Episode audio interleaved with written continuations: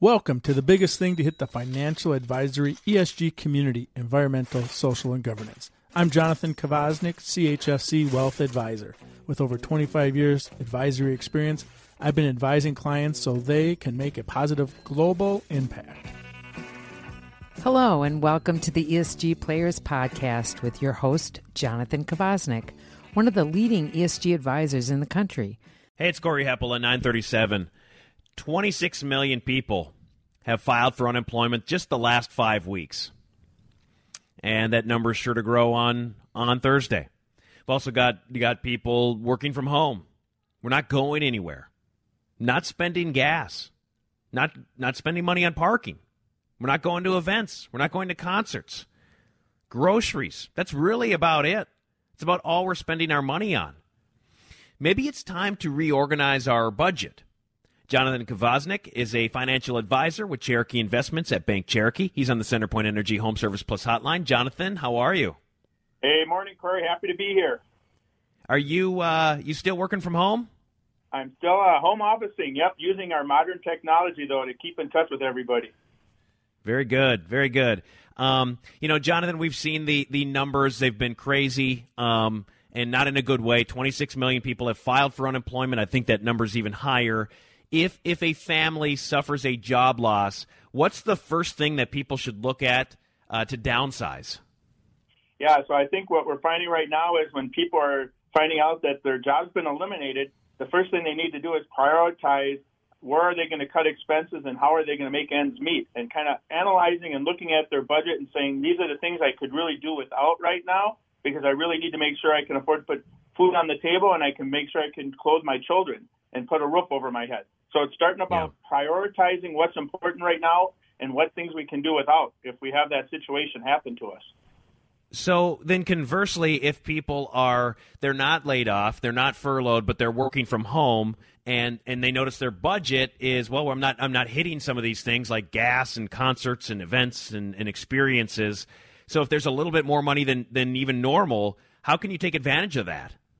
Yeah, so I kind of came up with seven ideas that I think right now are really crucial to people being able to put themselves in the right position based on whether they've lost their job or not. But if they haven't lost their job and they still have their income, but they're worried, then the first thing we really want to do is crucial is to look at how much debt we have and to really start mm-hmm. paying down that debt because we have an opportunity now that we still have income. Hey, let's take some of that money and start paying down our debt, whether it's on credit cards or car loans or student loans and to get rid of that overhead because that's really a big burden and a big drag on our monthly budget, especially if our income changes radically because we've lost our job.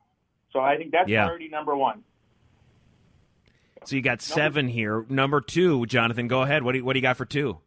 Yeah, so number two is going to be if you find yourself in a position where you have extra income and things are going along and you're not going to movies, you're not going to restaurants, boost your savings.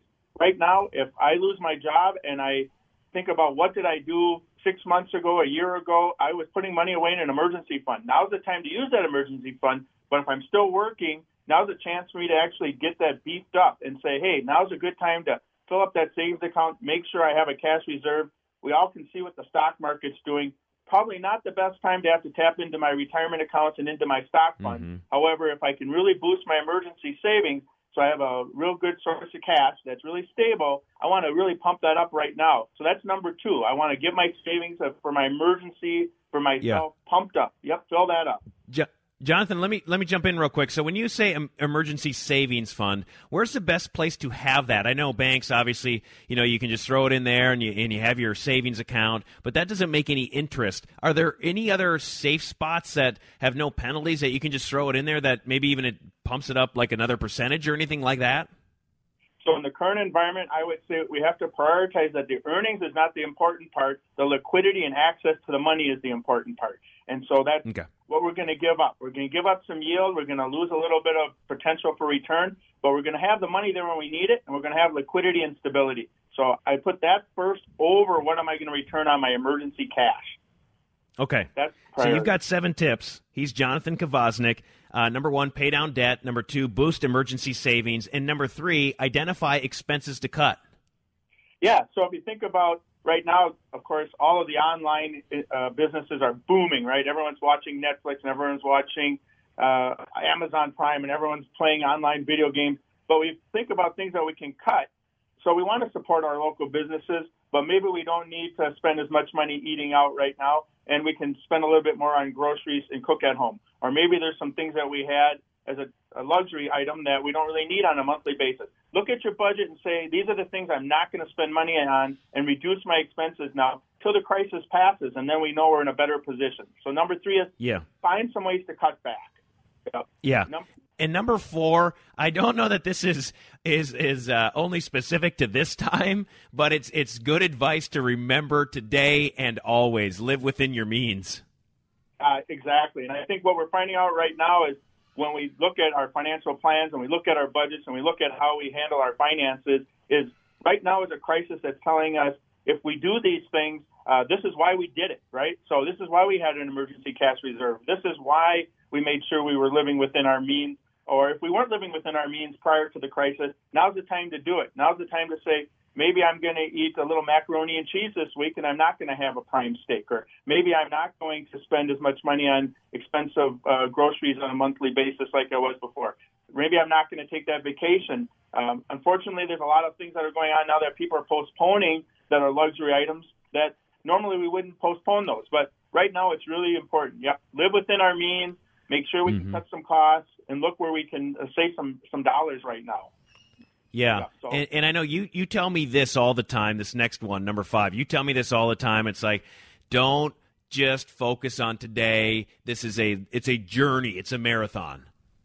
It, it's into the long haul. We're, we're planning for uh, things that'll be 15 years down the line. Maybe we're planning for our newborn baby's college education. Maybe we're planning for our own retirement in 20 years. And so, if we have the resources now, I mean, uh, sadly and unfortunately, a lot of people have lost their jobs, but there's a big percentage of the population that is still working. Is don't freeze and put your long-term goals on hold right now. You have to keep on the long-haul venue and say, yes, I'm going to still fund my kids' college education. I still have income. I'm still going to fund my retirement. And actually, when the market was down as much as it was at the end of March, what a great time to be buying into the market when you look at the long term, not just the three month or the three week or the one week mm-hmm. period. Yep, you got to focus yeah. on the long haul when you have the opportunity to do that. So, yep, yeah, that's exactly he, what we want to do. He's Jonathan Kvasnik, financial advisor with Cherokee Investments at Bank Cherokee. He's got seven tips to help people right now. We've gone through one through five. Uh, number six is uh, identify your risk tolerance. What do you mean by that, Jonathan? Yeah, so again, with the market correcting as much as it has, uh, people are really coming to the mindset of is this the kind of risk I should be taking? Can can I handle this? Do I have an iron stomach, or hey, is this way too uh, much risk, too much volatility, too much uneasiness? And now's a great time to evaluate either with your own financial advisor or just to self-evaluate. Did this crisis really shake you, or did you say, nope, I'm going to ride this out and I can handle this risk, and this is working for me? Now's a perfect time to understand risk in the market. We haven't had this kind of volatility for over 10 years. The market's been on a mm-hmm. straight rise, and most people don't realize the risk they've been taking. Perfect time to identify your risk tolerance that you personally can stomach, separate from having yep. a cash reserve, right? We talked about you got to have that money safe, but your long-term goals, your intermediate goals, this is really telling you where you fit in on a risk parameter and whether you should be making adjustments, especially now that the market's kind of coming off the bottom. You're getting closer to the chance to say, hey, maybe I don't need to take the same risk. Yeah. Uh, I didn't realize how I was doing that. Yeah. And and number seven for Jonathan is is continue your education. I think that's pretty self explanatory. Continue your education. Jonathan, real quick, you mentioned the you mentioned the market. Do you think the market has already hit rock bottom or, or can it go lower? Well it can, but do you think it will go lower? Yeah, so I think if we look at all of the ideas that the analysts are giving us and how the markets behave is and every other uh, pandemic and every other financial crisis, the market goes down and then the market goes up the question is, is it going to be a V, which would be very rapid, or is it going to be a slow U? And we know that we, uh, it's uncertain what's going on with the virus and whether it's going to come back or how far uh, away from it we are as far as getting away from. Uh, we have to get the economy going, but it's pretty clear the, the market is going to end up higher in the future. So maybe it's yeah. six months, maybe it's 12 months, but yeah, I would be going in. We, we're, we're off the bottom uh, however, we're not anywhere near recovering what we gave up the last three three months. So yeah. Uh, yeah, we're, we're, we're not going uh, to zero. Uh, the large companies, the Coca Colas of the world, the Targets of the world, they're not going bankrupt. The uh, Amazons of the world, unfortunately, there's some parts of the economy that are hurting, and that's really a drag on the overall stock market and the overall marketplace. However, those are going to recover, and if those don't recover, we're going to look at places that are doing well because unfortunately, there's companies that are able to take advantage of the crisis. Uh, unfortunate mm-hmm. in the sense of that means someone else is getting hurt because their business model isn't working. And so we got to find the companies that are strong that can weather the storm.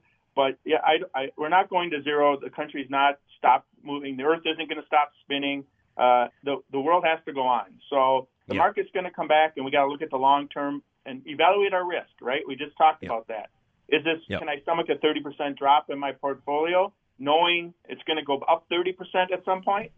Then then yeah, we want to keep going. Got to keep doing what we're doing. So. Yeah, we, we might test the lows. It'd be probably unlikely now that they're starting to get the economy going. Uh, however, we can be uh, certain if we look at historically, we're going to be higher at, at, at, whether it's 12 months, 18 months, or two years. Yeah. The longer it, this slowdown happens, of course, the longer that gets pushed off. But we are going to turn the corner. Good, yeah. reassuring news, Jonathan. We appreciate the time this morning. Always good to catch up. Yeah, I appreciate it. You have a great day. Everyone stay healthy and safe. You too, Jonathan. He's Jonathan Kvasnik, financial advisor with Cherokee Investments at Bank Cherokee on the CenterPoint Energy Home Service Plus hotline. If you have any questions, please contact Jonathan Kvasnik at J Kvasnik, that's K V A S N I K, at securitiesamerica.com. ESG Players Podcast can be found on iTunes, SoundCloud, and many other platforms through the Backroom Stewdios. That's Backroom Stewdios, S T E W D I O S. Securities offered through Securities America Inc., member FINRA, SIPC. Jonathan B. Kvasnik, CHFC, registered representative, advisory services offered through Securities America Advisories Inc., Cherokee Investment Services, Bank Cherokee, and Securities America are separate companies, not FDIC insured. No bank guarantees. May lose value. Not insured by any government agency. Not bank deposits.